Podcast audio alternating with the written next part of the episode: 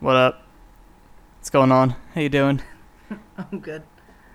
I was talking to the audience. Sriram, but okay, introduce yourself, why don't That you? is It's the Raleigh Darn here. Uh, That was me talking for you. That's what you get for interrupting me. Uh, but I'm Ed Gallo. It's a good. This is a good intro, I think. Stick to this one. Let's Yeah. put it in the front of all of them. But uh, you know, we're out of our groove because our last two MMA podcasts have been disastrous parties. Yeah, Absolutely wild. there's been people there. Um, so we haven't really been doing our usual format, but we're back to it. Thank you for uh, either suffering through those or enjoying them or ignoring them. Whatever you did, you, you did a good job. Uh, there was no wrong choice there. Uh, it just kind of existed. But we weren't going to talk about those terrible cards. Yeah, there was. We're back to a, a fun schedule this time. Um, not a schedule, but at least there's one good card coming up soon. Um, after that, it's actually kind of back to the bad cards, but at least there's like one fun fight Yeah, per card. So we'll figure something out. Yeah, this is fun too. It's more intimate. mm-hmm. Yeah. So this week on the Fight Sites MMA podcast, we're going to talk about UFC 263. We're going to preview all the fights we care about, give you our breakdowns, you know, spill the beans. It's going to be cool. And before that, we're going to talk a little bit about the PFL event.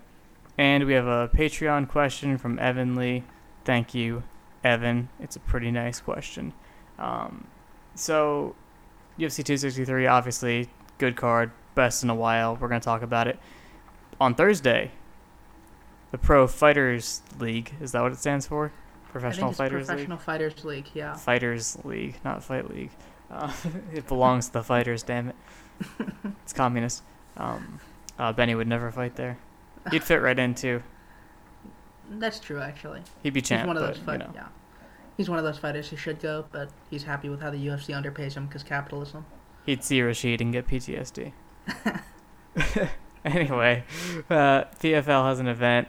Uh, their events are kind of weird in format, and the card orders don't always make sense because they, they do these tournaments and like in their you know, to their credit, most of the people in their tournaments are around the same level, uh, which is funny because Lance Palmer keeps winning the featherweight one.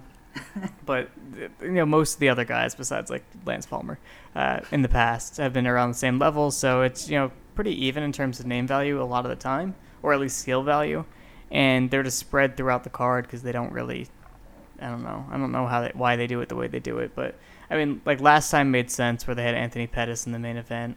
Um, that wasn't last time, but you know last time we talked about it. um, having Anthony Pettis in the main event, despite there being higher skill fights on the card. Um, like I think that was uh, Jenkins and Palmer when they fought each other. That that might have been that card. Like that that's a more interesting fight just from skill for skill uh, perspective at this point. Because Pettis is you know past Kind it. done. Yeah. Yeah, yeah. so that was their plan again with this card. They're gonna have Pettis headline, despite there being more interesting fights. He's fighting this guy Alexander Martinez. Barely know a thing about him, but he was in Julian's video. Julian talked about him, so I know that he's lanky uh, and you know does normal things on the feet, but not well, and is like kind of a grappler. It's like, all right, well.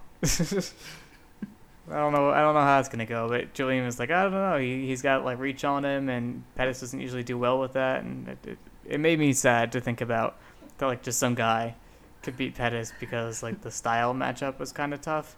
It's just that like the skill and athleticism gap isn't what it used to be, where like it didn't really matter as much. Like he could he could get through tough stylistic matchups. Yeah, I mean, I don't know much about Martinez either. I don't know if many people do, uh, but Pettis pulling out makes this a significantly less interesting fight. It's uh, Natan Schulte in the uh, fight now. It's moved to the prelims, which I mean, it makes some sense. Uh, at the top of the prelims, I think. Yeah, the only reason it was on the main card at all was it was just Pettis. They were sticking Pettis at the top. So without him, like, oh, you're not really anything. Off to the prelims with you Yeah, with I our mean, former fair, champion. Fair enough, honestly. I mean, Schulte is kind of a pain to watch, but uh, he did lose to Martin Held, which was very cool. hmm So I mean, he, he's also on this card. He won their last season, right? He's he's like the returning lightweight champion. I believe so. Imagine that putting your champion on the prelims. That's they they know they know he's boring. Yeah, it really Oh. speaks to how Schulte comes off. Uh, so that's not really on the card anymore. The main event now is the uh, MMA debut of Claressa Shields Uh, if you don't know, she won a bunch of titles in pro boxing. I think she holds some sort of record for like simultaneous titles or total titles at different weight classes. I don't really care. Um, I mean, you know, cool, cool accomplishment. Yeah. But I don't really watch boxing as is, uh, let alone, you know, there's my misogyny for this podcast. You're welcome. Um, no, it's just because it's at a low level. It's not. It has Yeah. nothing to do with women. It's just. It's. It's like, actually, you know, it's worse than women's MMA. I would say. Um, it's pretty bad. So, I don't know why that is. Probably institutional reasons. Anyway, Claressa Shields. She also won the Olympics twice, which is pretty dope. I would say. Um, she is fighting Brittney Elkin, who. It's at 155, first of all, so you're not going to know any women's 155ers except for like Kayla Harrison, if you know Kayla Harrison. Um, so Brittney Elkin, not like even a particularly successful uh, women's lightweight so far. She has a losing record. Uh, she's three and six, and you know, on the bright side, that means she's experienced. Um, she's she's a grappler. I don't think she's been knocked out at all. She's been knocked out once. Okay. So I mean, yeah, I don't follow uh, women's lightweight as a division. I know Brittney Elkin. How dare with, Uh, oh, that's true. yeah. I know it's very deep, and I simply don't have the time to go through and look at everyone. Uh, but yeah, I know Brittney Elkin trains with our friend Zach Makovsky, staff Right. member. So, uh, I mean, I think that's enough of reason to look forward to this. exactly. You know, optimism. I'm very optimistic. Yeah, I mean, you know, whoever she was working with before this isn't as good as good as Zach at you know, in general, or Yeah. for the thing that she needs for this fight, which is wrestling. Um, so I would say that's a pretty good fit. Um, they've been working together for a few months now, I think, maybe longer. Uh, Zach's training up uh, in uh, the Lehigh Valley where he, he grew up, which is pretty sweet. Um, I gotta get up there soon. It's a couple hours drive, but worth worth the trip, I think. Um, I think the gym is called Finishers. So yeah, Zach's coaching there there now uh, pretty regularly, which is great. Um, I think that's definitely a great career for him when he doesn't want to fight anymore. He can do that full time. Um, also, if you haven't listened to any of our content with Zach Makovsky before, you gotta, you gotta. Like, yeah, he's amazing. everything he has to say is always like very interesting and resonant and true and from a, a real expert's opinion. Now we're experts in, in a way, uh, but he's he's double double expert. Um, yeah, there are a lot of fighters who don't think about fighting in the same way, but he's one of those who definitely does. mhm. Uh, so, and he's got the collegiate to. wrestling background, and he's got the professional strength and conditioning background, so he knows everything about everything that you need to know anything about. Um, great grappler, you know, knows the striking, big boxing fan, like he's got it all. awesome wrestling tricks from the striking. Uh huh. Yeah. He, he was a cool he, he is a cool fighter still. If you didn't watch Beat his last John fight, he got robbed. Yeah, he got robbed again. Yeah, he got robbed against Dodson too. Um, but he had a cool lat drop and he had a cool single leg finish. And he did some cool riding and he did a lot of counter punching and he had a cool knee to the body. He did all sorts of cool stuff. And he's like however long into his career now, um, getting robbed against this really physical but like rote dude. We'll watch it. We'll put it on Patreon. We'll we'll watch it together, a me and Zach, and we'll score it and show why it's stupid. Anyway, Zach is her coach. We made this all about Zach. Um, but he said that she's you know big and strong. She's a grappler. She's a top player. Uh, not like a leg locker or anything like that. I think pretty traditional. Um, and I've seen a little bit of her training footage of, with wrestling. I mean, it wasn't like spectacular, but uh, she knows what she's doing generally, and I feel like it's getting better progressively because of who she's working with, and uh, nothing that complicated needs to happen for her to take down a really inexperienced wrestler and grappler, don't you think? Yeah, pretty much. I mean, it'll take like a quarter of one of Zach's tricks in his prime to really do this. Mm-hmm. Um, but you know, Claressa Shields. I don't really know anything about what she was like in women's boxing. nope. You know, neither whether do I. she was like, what's that? Neither do I. Oh, yeah. I mean, you know, if it's like big power puncher who throws like huge uppercuts or whatever, it might be a bit scary, but who knows? Um, and you know, it's it's a weird fight because no one really knows what's going on with either of them. But uh, I think the grappler's generally in a better position to take down someone who's not Right. really known to have a strong wrestling base.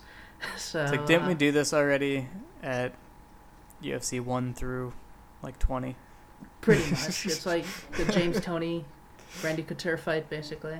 Just dive onto an ankle and Just uh, Stay there. very different levels of each of their thing. but yeah, we, ho- we hope Brittney wins because, I mean, like, Yeah. I don't know enough about, about Claressa Shields to have anything against her. Uh, so it's not like I want her to lose because anything like that. I just like it would be annoying for someone to come in from a complete striking background, no experience with anything else, uh, train at Jackson Wink of all gyms Oh, for a small period of me time, and then you know be a, an experienced MMA fighter who's been doing it a while and is a grappler, like is the contrasting skill area that should Yeah. be the thing that you lose to when you're inexperienced um, as a striker. So it's like that should happen. Okay, That makes sense to happen. So it's double, double, triple, however many reasons you need. Um, but the Jackson Wink thing, I think, is going to be a, a, a good one for you, right? That's good motivation. Yeah. I mean, I think I'm on Team Zach either way, so it didn't really matter whether Shields was, you know, a great person or a But great moving forward, but yeah, uh, and I think Kyle, who is familiar with boxing, is not a big fan of Claressa Shields, which is enough for me. Kyle like hates her. So it's something about I was being I her was understating it. a cornerman like punching someone. And it was her brother. I don't know. I couldn't make sense of it. But if anyone wants to explain it to me, go ahead. So that's Yeah, the main event. Um, it's definitely going to be like a, not like it's it's not going to be a good fight. It's definitely not going to be a good fight. But But there's a dynamic there. there's there's something to watch. You're like, all right, what's what's going to happen here? Uh, just to figure it out. And I mean, like, if they can just build a division around Kayla Harrison and Claressa Shields, and then like they fight a couple years down the line, that could be pretty cool. Um, although I think Kayla Harrison is way more well suited to dominate women's MMA. Um, yeah. because she can actually like shoot leg attacks and like wrestle lower body, which sets her completely apart from Ronda Rousey. Um, Yeah, I mean, I the trickiest thing for her is that every division above 135 is just non-existent. yeah, So- but yeah, they can find people just to keep keep the record going. True. So that's our analysis of PFL's upper weights. Um, anyway, the co-main event is Clay Collard. He he beat Pettis in his last fight, and yet I'm still not into it. So I'm cool to move on. Yeah, I mean, most of what I know about Clay Collard is he lost to Max Holloway, and he had a surprisingly successful um, pro boxing run. So, you know, I mean, I don't know anything about Joelton Lutterbach. So, yeah, go Clay Collard, I guess. You made that up. Uh, that's what it says on Wikipedia. Joelton Lutterbach. It's got to be Brazilian, right? I'm not sure. I can't place it at all. I've never heard of a Brazilian named Bach. Uh, well, if it's a German last name, it, it being in South America would actually make a lot of sense. Yeah, that check out actually. There was a German diaspora to Yeah. to the South American. But what is countries. Joelton? That's that's the Portuguese. Oh, is it? I've never heard that name. I looked it up. He is Brazilian. I nailed it. Oh, God, you cheated. no, I said it before I looked it up. I just wanted to confirm. Got it. Right. Well, I know. I know my Brazilians. So that's happening. Uh, the third fight on the main card, or second fight on the main card, third from the top, is uh, Bubba Jenkins, uh, NCAA champion, you know, MMA veteran at this point. Uh, really, really dynamic uh, talent. You know, very physical, uh, very skilled. Just like never seemed to be like fully in the game uh, with MMA. I know like it's his career for sure, but I think he like probably coaches wrestling a little bit too. Like I've seen him in people's fight camps. Um, but he beat Lance Palmer in his last fight uh, and like took him down and rode him, which is pretty great because Palmer has done that to everyone else he fought. so it's like I was better than you in college, and I am still better than you, and there you go. uh, so that was Yeah. funny. Um, I don't Lance really Palmer isn't on this card, is he? Uh, no, I don't see him. I don't really know anything about Jenkins' as a opponent either. I've seen Bobby Moffett on certain UFC cards, but um, yeah, I think I remember the Barzola fight being tons of fun. But other than that, nothing much.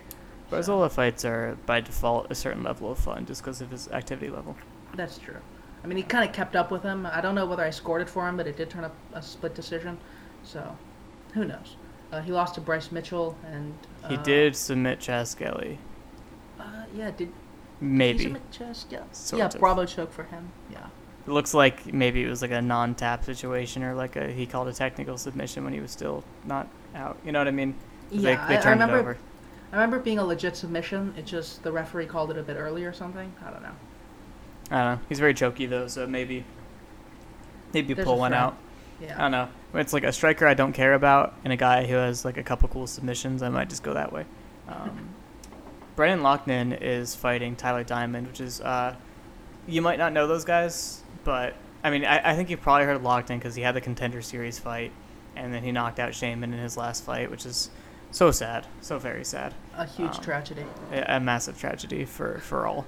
Um, but you know, congrats to him. I think he trains out of Alliance. I think he's with Cruz. And them.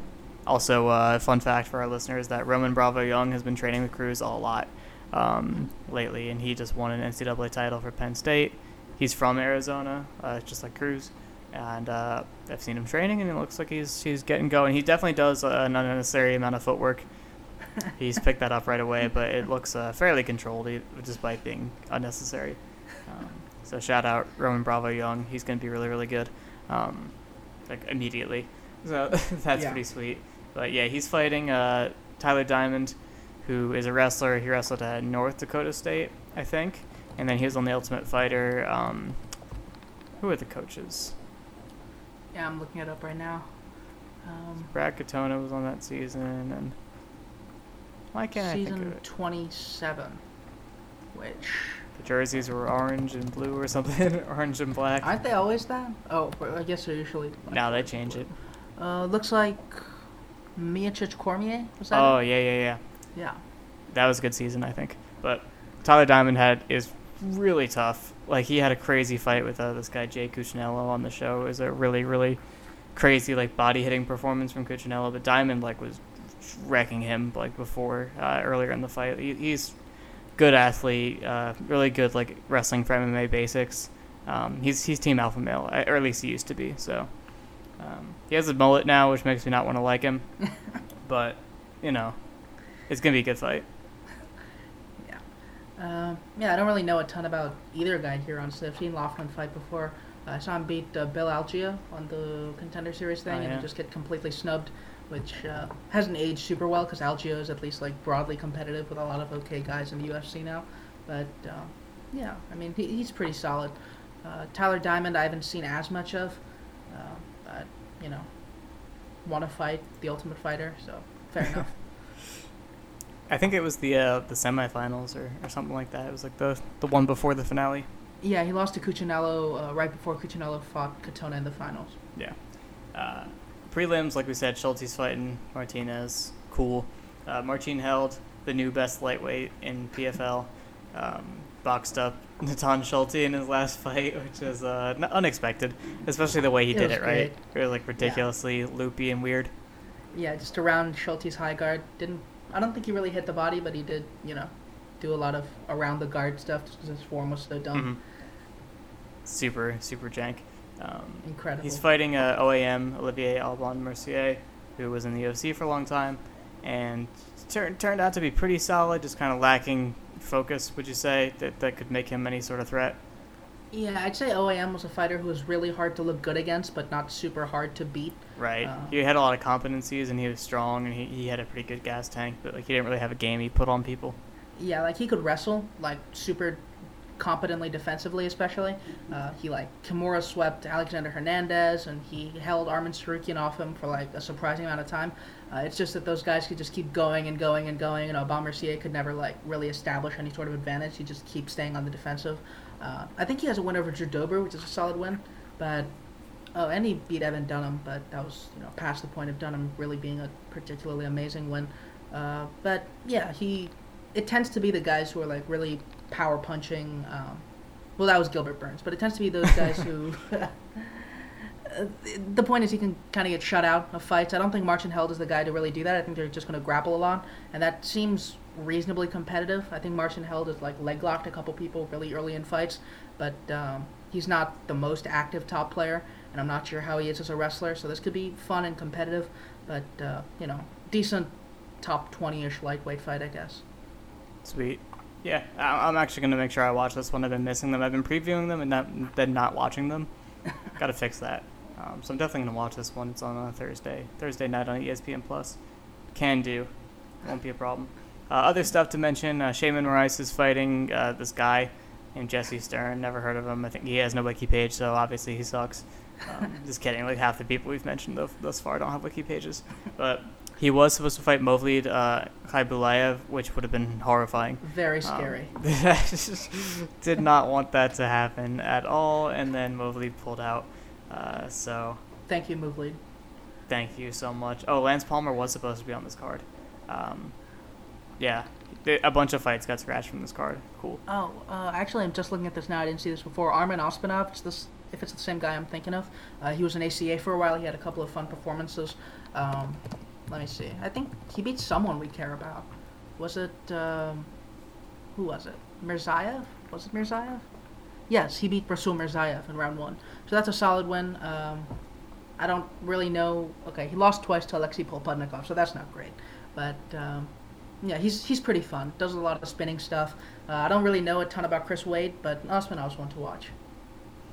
Cool. So that's the PFL card. It, it's it's very watchable. There's only like, I mean, there really aren't any fights that I like would refuse to watch because it's all yeah. lightweights and and featherweights, and then and then the uh, gimmicky fight in the main event. So that's that's a that's a well well set up card. I wish the UFC would do this, and not mix weights too much in their cards. That way, I could just completely avoid the ones with the upper weights, and yeah. just get really invested in the lighter weight cards. That would be fantastic.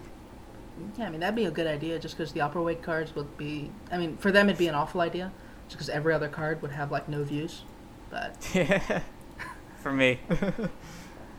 Also, um, we're not going to talk about it at all, but I just I really just want to point out that next week's PFL card is headlined by Rory MacDonald versus Gleison Tibau. That's just, okay. I did not ever imagine that fight to be happening. Uh, that seems like a fantasy world. Yeah, like they're not even remotely the same. Oh, and there's a guy who kind of beat up Ben Askren before getting beat up. Uh, Alex Sakin. Is he on the next Cooper. card? Yeah. Cool let's let's not get sucked into the PFL hole. That's happening. Um, before we did the UFC card, we have a Patreon request from Evan Lee. Uh, Evan takes all of his opportunities to ask questions, and we really appreciate that. And he is on our Discord server, and uh, we talk about fighting, but also like uh, I see him in the video games a lot, and I also see him in all the other um, like we have the specific channels for the different martial arts styles, like the striking, like kickboxing, the boxing, the grappling, etc. Um, and he's always he, he tries to stay active in all of them, asking questions and learning. So he's got a good head on his shoulders. That guy, um, good patron, ten out of ten. Um, yeah, we appreciate you. Yeah, yeah. There's your review, sir.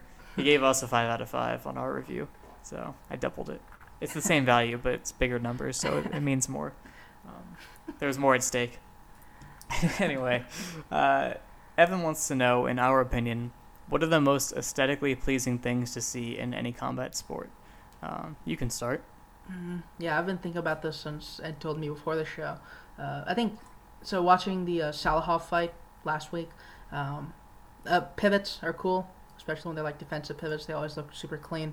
Um, those are always fun to watch. That's one reason Aldo's so cool is you know to get guys just like running past him and he just turns on them. It's, that's always the funnest thing to watch, and it's a lot rarer than it should be. Like there are some you know offensive pivots when guys like jab in and try it, but defensive pivots are always really fun to watch. Um, I don't know. Offensively, I'm not really sure. I like uppercuts, but that's just more like weird. I don't know why I like uppercuts. I just do. They're a guilty pleasure, I guess. But how about you? I, I like the Dutch style. Um, I think that looks really cool, like left hooks and into right kicks. And, oh, that's and, very cool. And yeah. so on. Um, just winging massive body shots. Uh, we just have like a really crazy hooks to the body. I, li- I like to see that. I- would also like pivots and like slip pivots, especially uh, yeah. where you you know evade a strike and then take a strong angle. I think that's always a really cool thing to see. It could be rolling, could be anything, but you know people setting themselves up uh, to have windows to hit something really big. It always looks so clean. Um, that's why John Makdessi has some of my favorite uh, moments oh, striking oh, in the UFC. a great one. Yeah. Very committed to, to doing that with that lead hand style. Uh, and on that note, like really stiff jabbing. Uh, it, it, just looks so satisfying for a jab to have a lot of impact and to like really move somebody. Um, his jab to the head and the body, he, he does a good job with that. But I was also thinking of uh, Figueiredo, who we just watched his fight with Moreno, and, and how satisfying his jab was um, to see. But yeah, yeah, it's mostly that, just people who can hit the body a lot and people who uh, use a very like hip torquing uh, combinations. You know, really get the, the hip into it. Uh, Thomas Almeida. It's funny, like people talk about like his mechanics maybe not being good, but I, I always really got a kick out of it. Uh, how much how much uh, horsepower he's putting in that everything because he's really twisting his hips on every shot. um, like fully reloading and, and you know twisting back into it, which you know made him a little slow, I guess, but it it put a lot of power into it, and just like watching him, just inherently taught me a little bit more about how to add stiffness to your punches and, and stuff. So that that was cool um, to see. But yeah, I, I definitely like that Dutch like power style, and uh, you know slickness off, off the back foot and like encounters and stuff like that is always appreciated. Then of course with wrestling. Um, similar similar things. I, I really like to see like big power moves uh, executed quickly. Um, you know, Mark Schultz always said that he had this big notebook for full of wrestling technique, and he took so many notes, and he was so meticulous. Um, but he was having no success. Uh, he was having he was having success, but not to the level he thought he should be, considering his knowledge. Um, and it's after he started working out with his brother Dave Schultz a little bit more, um, he realized the missing ingredient was brutal force. Um, just every technique is you have to freaking rip rip it. Um, and he started doing that, and he really committed to like strength training and stuff like that. And he was a gymnast, a high level gymnast before he started wrestling, so uh, he already had that athletic base. But he just started bullying people with this stuff, and all of a sudden he was NCAA champion level, and then world champion, then Olympic champion, um, because he was an athletic freak but didn't think to use it. And he's like, "Oh wait, I should." I should do that. Uh, so shout out to the sport of jiu-jitsu for all the hobbyists thinking you don't need to use strength or anything like that. Like the, all the world champions in no gi are freaking absurdly jacked. Yeah, like Gordon Ryan just looks. yeah. He's massive. That's why. That's why they're the best. Uh, they're not just the best technicians. They they are also the most physical. Um, that's super important. So anyone that really exemplifies that style, I liked. So that's why the Russians are really fun. They have this really graceful athleticism, uh, but they they they hit everything full speed pretty much. Um, but they're not going full speed in between their movements. It's when it's time to execute this technique. They apply the force at the right times in the right situations for the right burst. Um, it just looks like it, it makes them look like they're like five times faster than other wrestlers because they're so relaxed until they, they start moving and then they explode. Um, but yeah, upper body, lower body doesn't matter. Like it, that that kind of uh, technique is always really cool.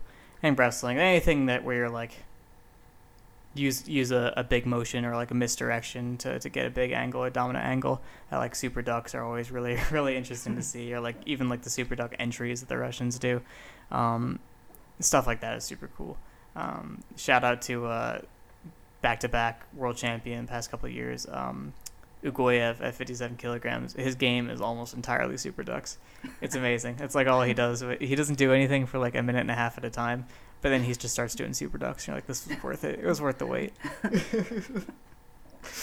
yeah, I mean, I don't really know a ton about wrestling to so say what's cool. Uh, but you know what, what, what you said before reminds me. Jab straighty boxers are really cool to me. Uh, I don't really know why. Like I guess that's this whole thing. It's just stuff that looks cool. But that's probably why Kattar and Font, who are basically the same fighter, probably my favorite fighter in the sport. Mm-hmm. Uh, they do a lot of that, and they do a lot of uppercuts, which is also why I like them. Uh, but you know, getting guys out of position and hitting them really hard is always fun to watch.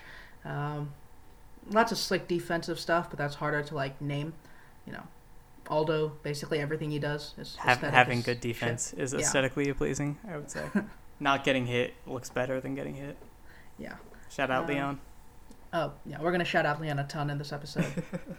the best ever. but yeah, um, in an MMA, if, if a wrestler can uh, hand fight well and you know make quick transitions and, and be urgent with their their defense and, and all their different transitions, that's always really really refreshing to see that like someone is actually working the the, the hand fight and working like uh, grip fighting, working uh, all all the transitional things you need to do in each wrestling exchange. Uh, like Robert Whitaker does a really good job, like doing everything right. Uh, like I said, applying force to it. And uh, Petr Yan is the new one um, who has like really great footwork as a wrestler, like really active hands. You know, manip- manipulates levels well. He just really gets it. Um, he gets it more than the lifelong wrestler Aljamain Sterling got it, which is really funny. Um, but you know, when you're the wrestler coming in, sometimes you neglect it a little bit and you don't grow, and maybe you regress a little bit as a pure wrestler, and you focus more on MMA and you lose some of those minor but very important skills. And when you're developing, you're trying to like raise your level as a wrestler. Sometimes that's when you're more open-minded and, and commit more to that stuff. So it's funny how that happens. Um, I think Leon's another example of that, honestly, where he's like a better wrestler in MMA than a lot of wrestlers are at this point. Yeah, he had the I'm British complex and just never stopped training it.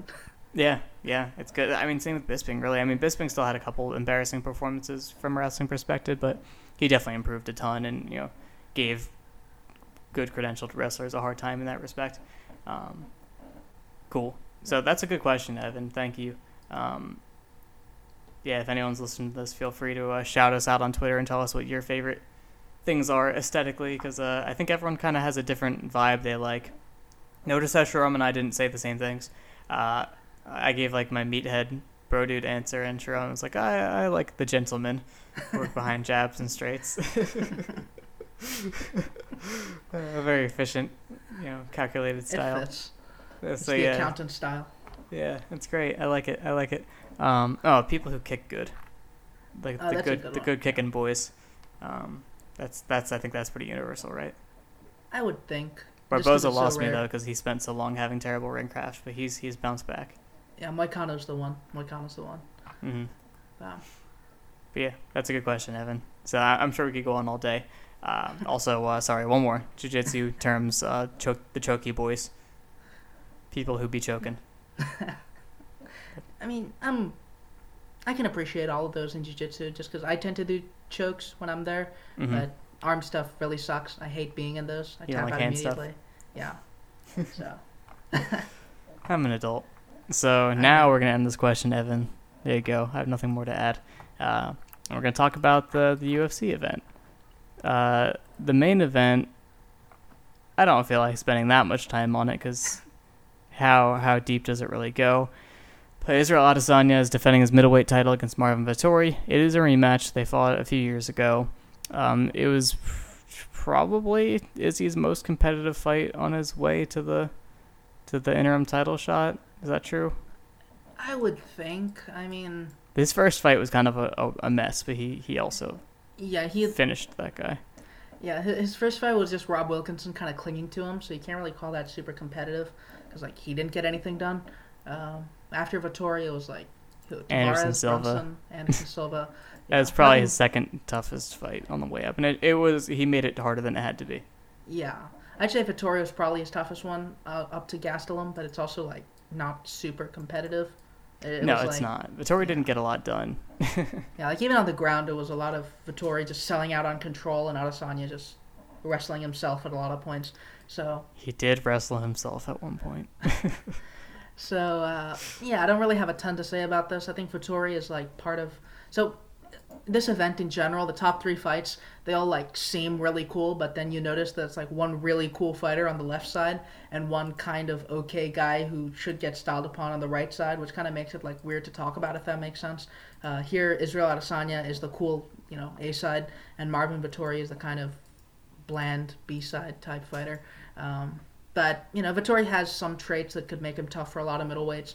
Uh, he's tough, incredibly durable. Uh, he has uh, good cardio. He drives a solid pace.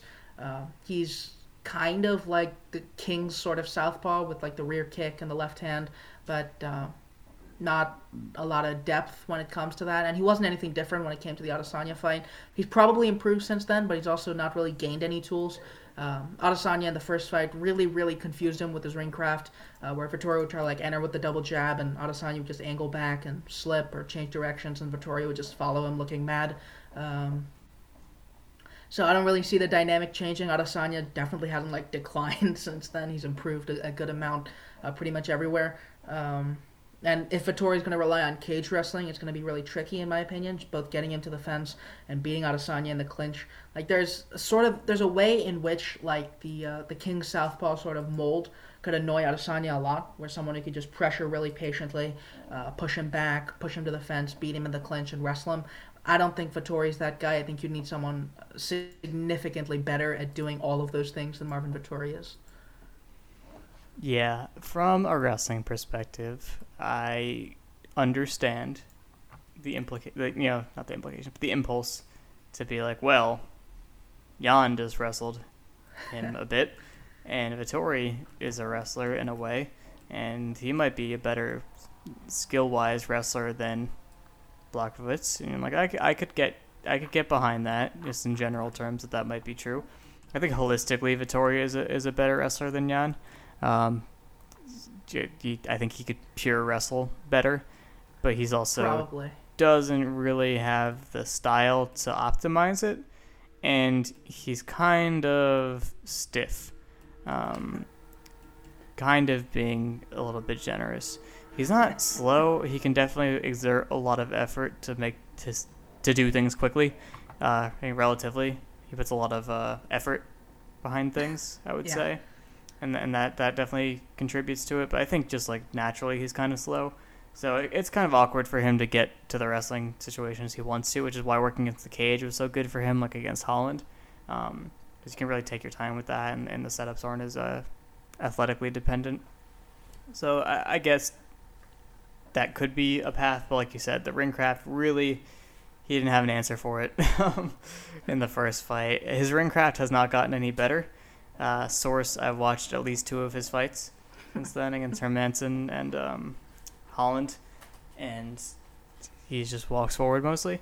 Um, so yeah, the Hermansson fight was literally just the two of them going linearly back and forth across the cage, doing the same combinations for five rounds. It was incredible Yeah, it was. how it didn't change. Not that it was good. yeah, it was just like you could play the first exchange over and over and over, and it'd like be the exact same fight. I think it was like Yeah. it was either Vettori would hand fight and throw the left hand. Vettori would hand fight, Hermansson would panic, throw the right hand, and Vettori would counter him with the left hand. Or Vettori would eat a couple uppercuts. That's like the entire fight. Three exchanges. And Kevin Holland is bad, so that fight didn't tell us Very anything. bad. except that Vettori can be hit by someone who is bad, and it kind of freaks him out. Um, so Yeah. I am not feeling very confident in Vettori's chances to do anything to anyone who's good. Um, but you know, let's just say Izzy is worse than we think. That's like devil's advocate position, really. I think what happened in his last fight was Jan was good and bigger than him, and had a good style and a good game plan to do it, and it worked out. Um, like things that we didn't really see coming is his kick defense really held up, and he was really conservative with his offense uh, to you know keep his combination shorter and be more responsible. I think responsible is a better word for conservative. Um, not that wasn't a political statement. It was an accident. I swear. Um, no, not conservative, responsible. Which are different things, actually. Uh, now I'm making a political statement. There you go. But yeah, I just think we expected him to be a little sloppier in that regard, and maybe to be a little bit more there for the for the picking uh, from mid range. But no, he was really defensively strong, um, and and kept his combination simple, and you know kicked on on his exits and did all the things he needed to do. And then when Izzy got more aggressive to try to take back the lead, essentially, that's when the wrestling started to become more available because Jan was pretty much entirely based on reactive uh, timing for his double and his body lock. So I think it was just a, a culmination of a lot of things going right for Jan.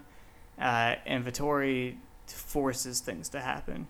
You know what I mean? He's not like a everything's going to fit into its place type of fighter. He has his things that he does, and he's going to try to do them to you enough times to win. Um, and that sounds like what Izzy would want more than anything in the world. Yeah, I'd agree. I think Jan was the sort of fight where well, it's also another thing with the frames of both guys. Jan is like we talked about this in the group chat a while ago. Jan is massive. Like Mhm. it, it doesn't register how big he is because I remember. dense. Yeah, I remember thinking he'd have to cover some distance distance against Izzy just because he was so wide. But it turns out he's both wide and tall. It doesn't make any sense. Uh, so that was one thing. Vettori in the first fight was notably shorter than Izzy. Uh, he tried to kick Izzy, but it didn't really work, and his kick defense doesn't hold up nearly as well as Jan's. And I think that's one thing is that Jan really needed Izzy to sit down and plant in order to wrestle. Uh, Izzy was like sitting down on big combinations in the pocket, trying to cross counter and go into big things, and that's when Jan would draw out his lean and then take him down off that. I don't think Vettori has that amount of nuance strategically. I don't think he has that tactically either.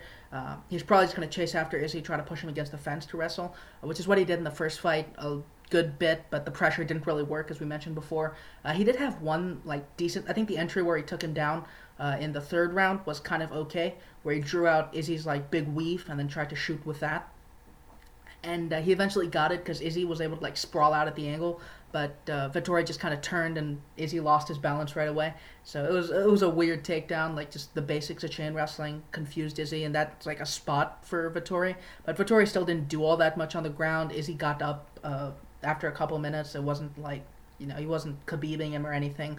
It seems like Vettori's spots of advantage are a little bit too small here for him to do much. Where Izzy was able to pretty much just shut him down through the first two rounds. Uh, not beat him up super badly necessarily, but do did take a commanding lead through those rounds. Uh, yeah, it's a tricky fight. Like you need some level of tact to really pressure Izzy, and I don't think Vettori really has it. Uh, this kind of reminds me in terms of like tone. It reminds me of Max Holloway versus Frankie Edgar, where Holloway went up, fought Dustin Poirier, lost in a fight that didn't really have him looking like terrible, but he came back down and fought a guy who was way less dynamic than before and won really comfortably, even if it wasn't like the most confident performance. I think that seems fairly likely as to what's going to happen here, where this is just, you know, waiting for Robert Whitaker to be ready again. Uh, hey, why not fight Marvin Vettori? He's not super tough. Uh, I think that's kind of what it's going to look like. I think it's just uh, Izzy shutting Vettori down and winning a fairly conservative decision. Yes. Uh, and just a note on that single leg they hit on Izzy. Uh, basically, he was head inside, you know, fully, basically fully sprawled out on. Can you hear the train? Yeah, I can hear the train. It's Sorry, cool. I live by the train now. uh, um, It's cool. I appreciate it. It's, it's he is basically completely sprawled out on from the head inside single, and Izzy's like, okay, I'm done, and then like tried to get up, but he started to build up, and Vittoria's like, well, I also would like to build up, and then once he was even a little bit on his base, uh, he he pulled the ankle through and he, he shelled the leg uh, out, out toward his right, I believe. And Izzy's just hip went down and Vettori covered super easily. And Izzy just like did not expect him to do another thing. Um, he's like, I'm just gonna keep my hip straight back, and oh, what about my leg? I don't need it. Um, what are legs? So he's definitely gained more experience wrestling since then, um, but he's still a little slow to, to get his you know defenses going. Uh, he, he mostly just likes to get his hips straight backward, which works out for him a lot of the time because people are trying to take him down from far away enough that they're already not that deep on his hips. Um, but like Jan was finding ways to get him planted, and with singles, um, sometimes all you need is a bite and you can work through it. But if he can limp leg, won't be as much of an issue. But that's a big if, right? yeah, I don't think we've seen him do that before. Yeah. Um, He's got, got to watch some Aldo and be like, oh, that's all I have to do. I could do that. He's he's super good at framing and stuff like that. It should come very naturally to him. I don't know why it hasn't, but we'll see what happens. I think it's Yeah, because his response to everything is sprawl, and you can't really do both of those things at the same time. Yeah, it's a different sort of context where a lot of his frames tend to be like in the open or from the upper body clinch. And even there, like when Vettori had the body lock at one point, uh, this is what we were talking about when he wrestled himself, uh, where he tried to like throw Vettori from the overhook, from the wizard. He just like, he tried to like crank him in one way, but then he was also like dropped down into a squat, and Vettori just kind of had to follow him, and Izzy just fell down. It looked like a professional wrestling sort of takedown, where like one guy's clearly helping the other take him down. Uh, but yeah, I think the limp legging would be a big improvement here for Izzy, but I'm not really sure that's in the cards. Um, I think this is just kind of a fight to see where Izzy is, like psychologically, if anything.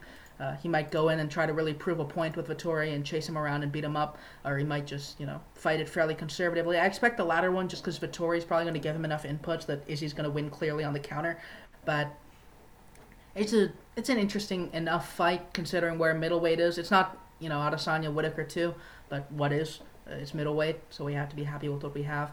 Um, either either way, whoever wins, they should be fighting Robert Whitaker, and that's an interesting fight. I think. I mean, Vettori Whitaker isn't super compelling, but Whitaker winning is always cool. And uh, yeah, it's the only reason Marvin Vettori would be good news is because now Rob can get the title. Yeah, it's v- Vettori is like the easiest work in the world for Rob. It's going to be amazing. Uh, yeah, interesting enough, I guess. Indeed, indeed. Uh, the co-main event is a fight that we covered this week, although processing for this freaking video, man, we recorded it on Monday and I put it on Drive on Monday and it still hasn't finished processing. I'm gonna look at it right now. I uploaded a second copy, like you said. Yeah. Let's see. Nope, still processing. God. First video is done. Oh, Oh, yeah. Oh yeah. Okay, so by the time this podcast comes out, then this will be up. That's good. I'm gonna do that right away as soon as we're done. Behind Um, the scenes. There you go. There you go. What a relief. Um, it's it's Deiveson Figueiredo versus Brandon Moreno. The video in question is bad calls, which is because the first fight was a robbery. Now, a draw can be a robbery because the win was taken from Deiveson Figueiredo. It wasn't given to Brandon Moreno, but a loss wasn't given to him, and that was not a fair exchange of results. Yeah, uh, and uh, some of our friends call it a drawbery, which makes some sense. Uh, so it's a, it's an undue draw. Uh, Figueiredo kind of beat him up for a lot of the fight. You'll see it in bad calls, uh, which you should watch. But it, the dynamic seems like it comes down to Figueiredo and his approach. Do you agree? Yeah, he doesn't need to change his approach at all. Is the funny thing. He could fight the exact same fight. It could go exactly the same, and he should win again because he only lost one round, which is uh, pretty dominant, I would say. But yeah, it sounds like he he was inspired watching Usman, which is a very interesting place for Deiveson Figueiredo to draw inspiration. Uh, but I don't I don't hate it. Uh, yeah, he um he said he liked how how Usman was just kind of working behind his jab and, and going one twos and like simple counters, uh, going to the body a little bit, and he wants to you know kind of pare down his game and, and fight like that and be a little less wild. I kind of hate that, uh, just because I t- we talked about the things we like aesthetically, and him being like just a, a hooking madman, uh, and just like destroying awesome. people and throwing just hammers. Uh, in tight, that is my favorite thing that he does. It's just ridiculous. But he's also good from mid range. He, he has some cool counters and has good long weapons which is why he's like such a, a threat on the feet. Is he can hurt you everywhere, uh, and he can freaking elbow you in a million different ways. So I, I like his his diversity of his offense and how he just kind of freeform jazz, uh, power bombs you over and over again. Uh, but you know, career longevity, it's it's smart, I guess. And Moreno, uh, I I think he could be uh, held off a little bit by a lower volume approach from Fig. Uh, or, or you know if they relies a little bit more on counters and keeps a little bit more of a distance, I think that could be interesting. Um, either way, I, I think he's probably going to knock him out. But just real quick, in terms of the wrestling, uh, pretty disappointed in Figueiredo in that fight. Um, the body lock defense, he didn't really even think about it. He he didn't do much with his lower body when he got body locked by Brandon Moreno. He mostly just double overhooked and I don't I don't know what he thought was gonna happen, which is weird because he has this like uh, like a, fo- a folk style you would call it for his region in Brazil, wrestling Marajoara. base. Yeah, and I'm sure there's defense in it. Um, but I, I don't know. I don't know what, what's up with that. But he doesn't necessarily need to get any better in that guard to beat Moreno, but he, he should. Yeah, I mean Moreno didn't really get anything done in the grappling. I'm not even sure Right. they're Didn't I'm score sure- at all in yeah. any of those situations, but the judges like it, which is an issue. Yeah, I'm not sure Moreno's even much better of a grappler than Figueiredo. I said that before the first fight, and it kind of panned out just because Moreno looked like the better wrestler, but he didn't necessarily get anything done from on top or you know anywhere. So yeah, it's a weird sort of. I think this is the kind of fight where Figueiredo can just take some time to fix some stuff that he just generally struggles with. But it's also interesting because I agree. I think uh, Moreno can just struggle with Figueiredo walking him out to counters. That's what we saw in the fifth round, where Figueiredo just let Moreno do whatever he wanted, but Moreno was too kind of shell shocked by the early aggression to really do much. Um, if Moreno decides to take this one a bit calmer, I think Figueiredo, Figueiredo can beat him there too. Uh, He Mhm. relied on counters in the first fight too. It's just that he relied on drawing them out really, really frantically with his pressure. Uh, you know, he drew out Moreno's jab and his left hook and just beat the crap out of him with the cross counter for like the entire fight. Uh, Figueiredo's cross counter is just it's beautiful. I love it so much. Uh, and I think the Usman thing is kind of weird, just because I can appreciate Figueiredo being like, okay, I want to pressure a little bit more measuredly uh, and like hit the body at range instead of just jumping into the pocket. But I'm not sure there's anything here that Moreno can do to stop him from doing that.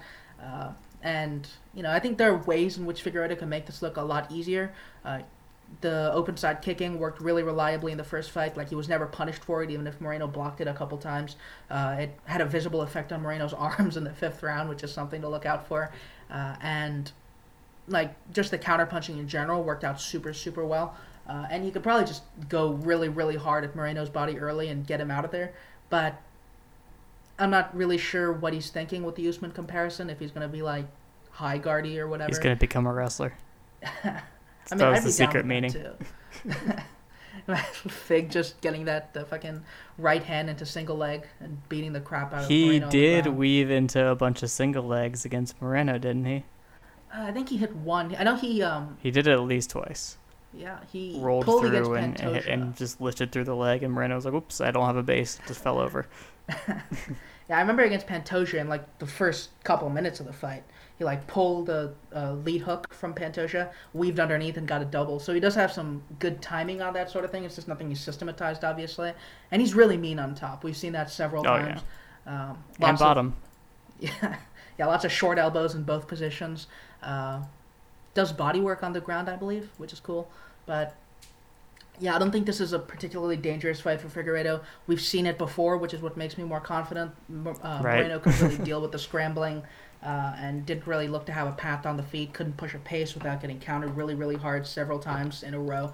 Um, so yeah, should be a solid Figueiredo win. I just hope he shows something different. Uh, still fun, still usual Figueiredo, but something improvement.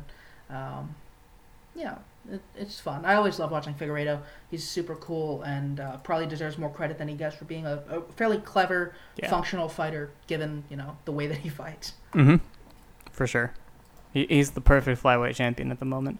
Um, really like the the anti DJ, but still, you know, great. But DJ would Yeah. beat him for the record. Oh yeah. Yeah. Anyway, uh, so watch Bad Calls, the Deiveson Figueiredo versus ben- Brendan Moreno. You can listen to that and, and sync up your video with ours, or you can just watch the video version on Patreon. Uh, when you listen to the audio version, just fair warning, I'm going to shame and bully you for doing that. Um, so if you don't want to endure that, then I would go to the video version. Then I'm still you're still going to hear me do it, but it won't be directed at you, so it won't feel as bad. Yeah, it's always fun to laugh at people getting bullied rather than be the one who is bullied. Right, right. So Well, we're very well-adjusted people. I think uh, it was Smash Smash Jitsu only who described this as kind of like a Stockholm syndrome situation, where we've you know convinced our, our patrons that they like being bullied by us, and now they just pay us to do it to them. Um, Oh I- I think God, that's pretty accurate. Findoms? a little bit, a little bit. Oh no. It's kind of like a good cop, bad cop routine. There, there are some good cops. I don't know who they are, but they're not me. Um, mean, and then there's like Ryan, and Ryan's the worst, the comparatively worst cop. good cops. Yeah, compared to Ryan. I don't really think any of us should be cops. I'm sorry I said it, but yeah. Well, it's too late now. I've, we can we can end the site now that we've become cops. Cancelled. Uh, Let's talk about Leon Edwards. That, that's one way to redeem ourselves. Uh, yeah, Leon Edwards versus Nate Diaz. Uh, as you mentioned, we're talking about Leon Edwards because there's not much to say about Nate Diaz. Um, I guess we should start with Diaz, who is kind of alright. not great at this point. Yeah, um, walked onto a bunch of hook counters from Pettis and had to infight him, which does not bode well against Leon Edwards. Um, so Edwards' game, he's a back foot counter puncher, southpaw double attacker type. Really strong defensively in terms of like his pocket defense doesn't need a great deal of like depth. It has depth, but it doesn't need a ton because of how good his clinch entries are when guys really try to crowd him and go off in the pocket. Uh, his clinch entries are just brilliant. He can like slip a shot and grab the clinch. Um, his clinch game is fantastic. Lots of uh, he cuts angles in there really well, where he gets that overhook in the head pit and the head position, um, and just cuts a really sharp angle where guys aren't even facing him. It's like uh, I remember Gunnar Nelson trying to like break the structure and f- like you could see the look on his face. He could- just couldn't figure it out. Uh, and Leon can just knee at will and elbow people from there. Uh, strong body locker, uh, good on top. Has like a wrestly AKA type top game. Um, I think he beat up Peter Sobotta from on top. Basically elite in every phase. Uh, really smart fighter, very very well put together, and uniquely capable. I think of beating Nate Diaz up, even past the whole tons of scar tissue on his face, just the best elbows in the game thing. Um, if Nate is going to lean on his clinch moving forward, like the inside, pressuring guys to the fence, uh, getting like the underhook and head position or like wrist ties or whatever, Leon Edwards is going to kill him for that. Just there's no question. Edwards is just going to beat the crap out of him. It doesn't. There's. It's not even competitive in that range. Diaz has lost in the clinch several times, and Edwards is the best clincher in maybe the sport. It's very possible. Yeah, just like competency wise, maybe best clincher in the sport. Uh, like strategically, no, because that would Yeah. require ring craft, which he doesn't have. That's, That's not really going to matter that much in this fight. Uh, but yeah, if you just look historically, like who beats Nate Diaz, uh, guys who can low kick, that's Leon Edwards. Uh, guys who are bigger than him, that's Leon Edwards. Uh, guys who are bigger than him and can wrestle, that's Leon Edwards. Guys who have good top games, uh, that's him. Guys with good defense, that's him. Um, British people, has he ever lost to a British person? I'm not sure. What Let's about a Jamaican? Mm, looking through his record, I'm not sure how many of those he's faced. We have enough things in, in our favor, but I just if I could get another one, that would be uh, helpful. I mean, he did get his ass kicked by RDA, and Leon did not get his ass kicked by RDA. Does RDA. he have any wins at welterweight? Uh, Pettis technically, but In know, 2010, he beat Rory Markham. Uh, yeah, Rory Markham and Marcus Davis, who are like okay. Oh yeah, Not that was Leon. back at that was back at welterweight. Uh, yeah. Uh, the Gregor win was at welterweight, but that's not a welterweight. Yeah, And yeah, just Pettis then I guess, and Pettis is also not a welterweight. So, no, not really. Um, so I don't think this is going to be the time that he beats a welterweight. Um, so no. And if you want more information on why that's a no, uh, Julian put out a good video on our YouTube channel about this fight. Check it out. This is Julian's third video this week is going to be coming out on Brendan Loughnane. Uh, he said, "Oh, do you mind if I do a bunch of videos like at once and send two at once instead of like doing them out over time? Just because I just can only do them when I have, when I have time because he got a new job. Congratulations." Um, I was like, "Yeah, sure." So I was expecting that to mean like he'd send me like the videos for the next few weeks all at once. He sent me three videos for this week, all at once. What's wrong with him? madman. That's amazing, but what what what are you doing? So yeah, Like, look good at the job. rest of our work rates. He's just blowing past us. I, I made everyone feel bad. I'm like, I'm outworking all of you. And he said, Oh, yeah? Challenge accepted. So there you go. Nice competitive culture we have. Didn't bully him at all. Um, one more fight on this main card that is worth mentioning. It's uh, Paul Craig. I'm just kidding. Uh, Dam- Demian Maia versus Belal Muhammad. Um, it, it could be Maia's retirement fight. The next one could be, I don't know. Uh, but just thinking about like the Burns fight for Maia, he started pretty strong, didn't he? Yeah, Burns had to get through the grappling before he could just take Maia's head off. Uh, and Belal Muhammad, for all his strengths, like he's a he's a well put together fighter. He knows what he's doing. He knows his strengths and his weaknesses, but he's not a dynamic fighter whatsoever. Um, Burns, at least, he's like big and strong, even at welterweight. Belal Muhammad isn't that sort of athlete, which makes a Maia fight kind of concerning for him, I think, uh, because Burns got his back taken instantly by Maia. Maia got him to the fence, I think, double legged him and took him uh, took his back. So I, I think there's a good chance this looks like Maia versus Lyman Good, but you know there are there have been some shaky performances for Maia in his uh, recent past. Uh, Tony Martin was not great. Ben Askren was messy as hell. Uh, Tony Martin was probably more concerning because of the grappling, where Martin was able to just like lame it out against the fence and then 10-8 him in round three. So I don't know. It's weird. I think Um, Tony Martin is a better grappler than Lyman Good and Belal Muhammad. Almost certainly. Tony Martin Mhm. has a good bottom game.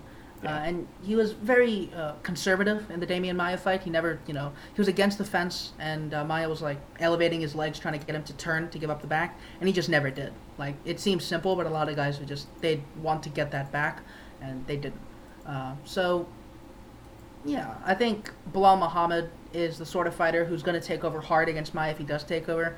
Uh, good output, s- decent boxer, but you know, Maia's. I think Maia's probably the bigger man, right? And Yeah, I think so. probably, um, Former middleweight.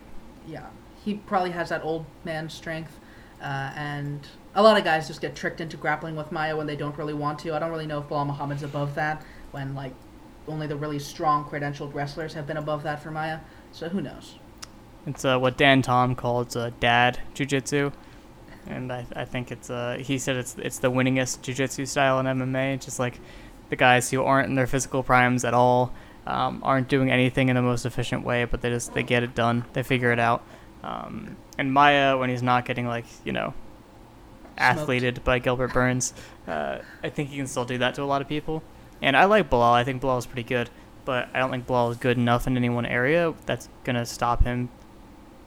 You know, stop Maia from getting all over him right away. So I, I, I do think that Maia gets another strong start, but we'll see what happens after that. But it makes sense to pick him, I think.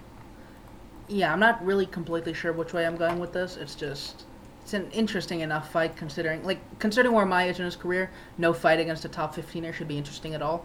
But this Right. is, and that's kind of a credit to Maya. Yeah, he's awesome. He's awesome.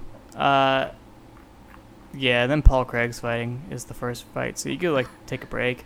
Um, you know, download the commentary for your prelim headliner recording. Uh, yeah, that's what I'll be doing. I think doing doing some work there because we might even. Jeez. I think we should just do the top three fights for recordings. If we do the Maia fight too, uh, I'm gonna die Yeah, it'd be really tough. Because I feel like we got to do at least one of these prelim fights. Um, Drew Dober versus Brad Riddell. Why do you think that's a fight recording commentary for? Uh, I mean, I think Brad Riddell is a fighter who's he has a so our friend Dan Martin wrote a couple of uh, articles on Brad Riddell, and he's really really fun. He does a lot of cool stuff, but the way the place that he operates, it's really dangerous to be there with Drew Dober. Uh, Dober, he's already spoiled Nasrat Haqparast before by just being a really powerful, committed combination puncher. Um, he's like, I think there's a lot of good things about him that are not his wrestling. Uh, he's pretty solid at pressuring. He can feint into range. He puts together fairly clever combinations as a southpaw. Um, he's not defensively all that, but you know Brad Riddell has also struggled in that respect. I think this one's pretty reliably going to be a really fun, close war. Uh, Riddell is definitely the more polished guy. He's better defensively, but he's there a little bit too much to like really shut Dober out, if that makes sense. And uh, I don't know. I mean, is is either one the better wrestler? I'm not sure they are. No, I don't think so. Yeah. Like Dober's been around for long enough and we've seen him like wrestle before, but he's never really been that great at it. So there's something. So it's all it's pretty reliably going to be both guys kicking each other very hard at the edge of the pocket and punching each other very hard when they're in the pocket. Uh, tough to really come up with a dynamic, but I think Riddell's the cleaner guy and probably gets it. Uh, but who knows? It's a it's a really fun fight. I'm looking forward to this one. And they're both just dimes, just beautiful men, uh, super handsome, chiseled, uh, jaws, great physiques, uh, just you know, total total chads, um, in in every respect. So that's gonna be a, a sight to see. Yeah, I feel privileged to have ever talked to Drew Dober. Hmm With it with the shirt off. yeah, it's insane. But yeah, I guess I'm rooting for him. It's just that you know Brad Riddell is a fighter who a lot of our staff actually likes a lot, especially the kickboxing contingent. So who knows? I mean, CKB definitely isn't doing that badly. So uh, it, it could be interesting to see how he, Brad Riddell develops. hmm And then another really interesting prelim fight is uh, Movsar Evloev versus Hakeem Dawodu. Uh, I am sad that they're matching them up so soon. It, it's not like that soon, but you know, I think is Hakeem ranked at this point? I know Evloev is ranked, but like, yeah, they're Yeah, both just Hakeem becoming is- ranked fighters. So give them like I don't know, two more fights before you do this to him. Like, I feel like it's a little soon, but uh, as long as they treat it like a big win for either guy, I, I think that's fair. Uh, that that's a proper reward for for you know matching them up with a guy of this caliber. And I feel like they're at really similar levels right now in terms of what we can expect for them. Maybe Evloev a little higher, although uh, Hakeem did did beat Arce, which is uh, pretty impressive. Yeah, I think uh, Hakeem was booked against Shane Burgos before Burgos fought Barboza, so I think Mhm. they were trying to like delay it a bit because they were like cashing out on Burgos, which was unfortunately accurate. But yeah, this is kind of a weird fight to make. Uh, it's a yeah, um, I'm not really sure why they're doing this at this point, but I expect it to be a lot of fun. Uh, Hakeem struggled with Zubaira Tukhugov trying to draw him out and hit him with the right hand counter. Uh, he doesn't really like doing all that many things uh, early in fights, but Movsar is going to force him to do those things, and I think that's what makes this fight really interesting, right? Uh, is a really committed volume sort of striker. He not the best defensively in the pocket, but he does do a lot of jabbing. Uh, he pressures really considerably. He's a strong wrestler, and all of those are things that Dawodu is going to have to respond to. Uh, Dawodu, for his part, he's a really strong outside kicker. He's very good on the counter, uh, which is why Zubaira trying to draw him out didn't really work out that well. He's tremendous in the clinch, one of the better clinchers of featherweight, I think, and I think that could give Evloev some uh, resistance. Um, I think that's why he beat Julio Arce, right? Arce tried to kick a bunch. Hakeem just kicked him on the counter. Anytime uh, Arce got something going in the pocket earlier in the fight, Dawodu just clinched him and held him there uh, and beat him there. So I think that would be kind of an underratedly tricky fight for a lot of really good fighters. Like Hakeem versus someone like Calvin Kattar would even be uh, somewhat interesting, uh, even though you know Kattar probably beats a bunch of guys on initiative that Hakeem doesn't. And Movsar is going to give Hakeem the sort of fight where he's going to look good. I think it's just the sort of fight where I also don't know if he can make uh, he can like completely nullify Evloev. Mm-hmm. Yeah, and uh, it's just worth noting that so far all of uh, Evloev's like really tough fights in the UFC, like outside his debut, um, have been against guys who were trying to wrestle him and trying to grapple him. So he's gotten to show off a lot of his you know anti wrestling and defensive wrestling. Um, a, a, little bit of his offense, but mostly his defensive wrestling is what's been uh, showcased, I believe, uh, and his scrambling ability. And that's you know a, a, whole different kind of fight to win in the striking, I believe uh, is, is outstriking someone who's trying to take you down versus outstriking someone who's just trying to strike with you. Um, I think it's going to be a big test for him. We're going to have to see his uh, striking in context that we haven't seen yet in the UFC. Uh, and for Hakeem, it's like if you know if Loya does try to offensively wrestle a decent amount, he's good, but it's I don't know. Like in the Barzola fight, when when uh, Evloev wrestled offensively, a lot of it was like sloppy or you know not set up well or just not really integrated and like weird. Um, his defense looks so much like so much better.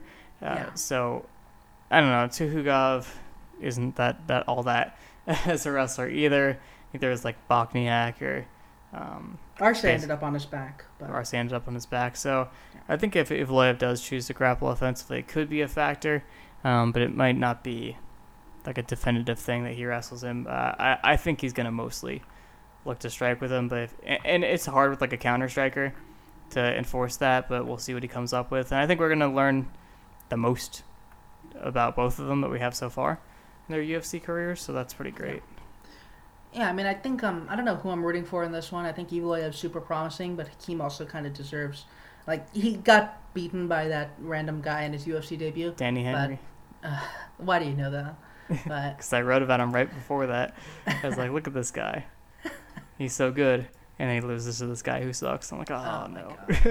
but yeah, after that, he's been he's looked really good in pretty much all his fights. Like he's had some tough points with guys who didn't really want to engage him, but Evloev is not that guy.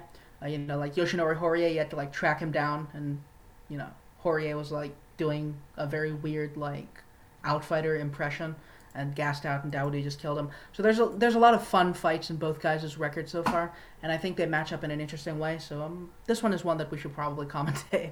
Yeah, yeah. I, I think this takes precedence over uh, Dober Riddell, but we'll try to do that too. Yeah. And then uh, we'll see what we do for the main card. But yeah, that's uh, that's it for this card. So remember PFL Thursday, which is I guess will be today. It's being released. Oh, true. Um, it's Wednesday so now. Tonight, yeah um, tonight for you listening. And uh, yeah, and then UFC on Saturday, and we'll do some commentary. And uh, yeah, just uh, stay tuned for more updates on things. Uh, the last piece of the greatest UFC fights of all time series is almost over. You'll never guess what the number one fight is. You're gonna be shocked that the fight site would pick this fight as their number one fight of all time. Uh, and the commentary is also in progress for that one, so there's going to be an article and a video coming out on that. And then uh, we'll get started on something else, and we'll set a new uh, fundraising goal, and we'll keep on chugging. Uh, little development, we'll see how it goes. I'm looking for a podcast producer because someone mentioned, like, hey, you'd probably get more viewership on your podcast if it was produced. And I was like, that's true.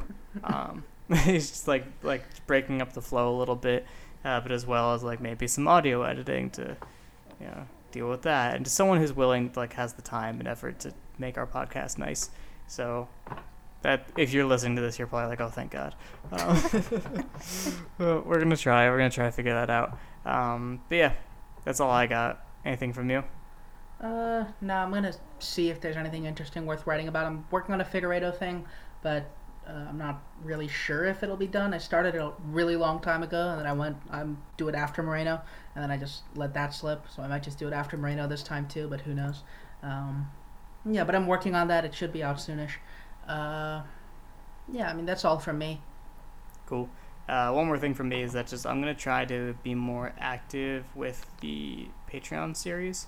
So the two that I've been doing is a resume review and uh, bad calls. Uh, think I will try to do one of both every week if I can, because I, I, you know, asked the patrons, "What do you want?" They said more, more of the same, really. And uh, there was a lot of uh, calls to, to bad calls and um, resume review that they want more of that.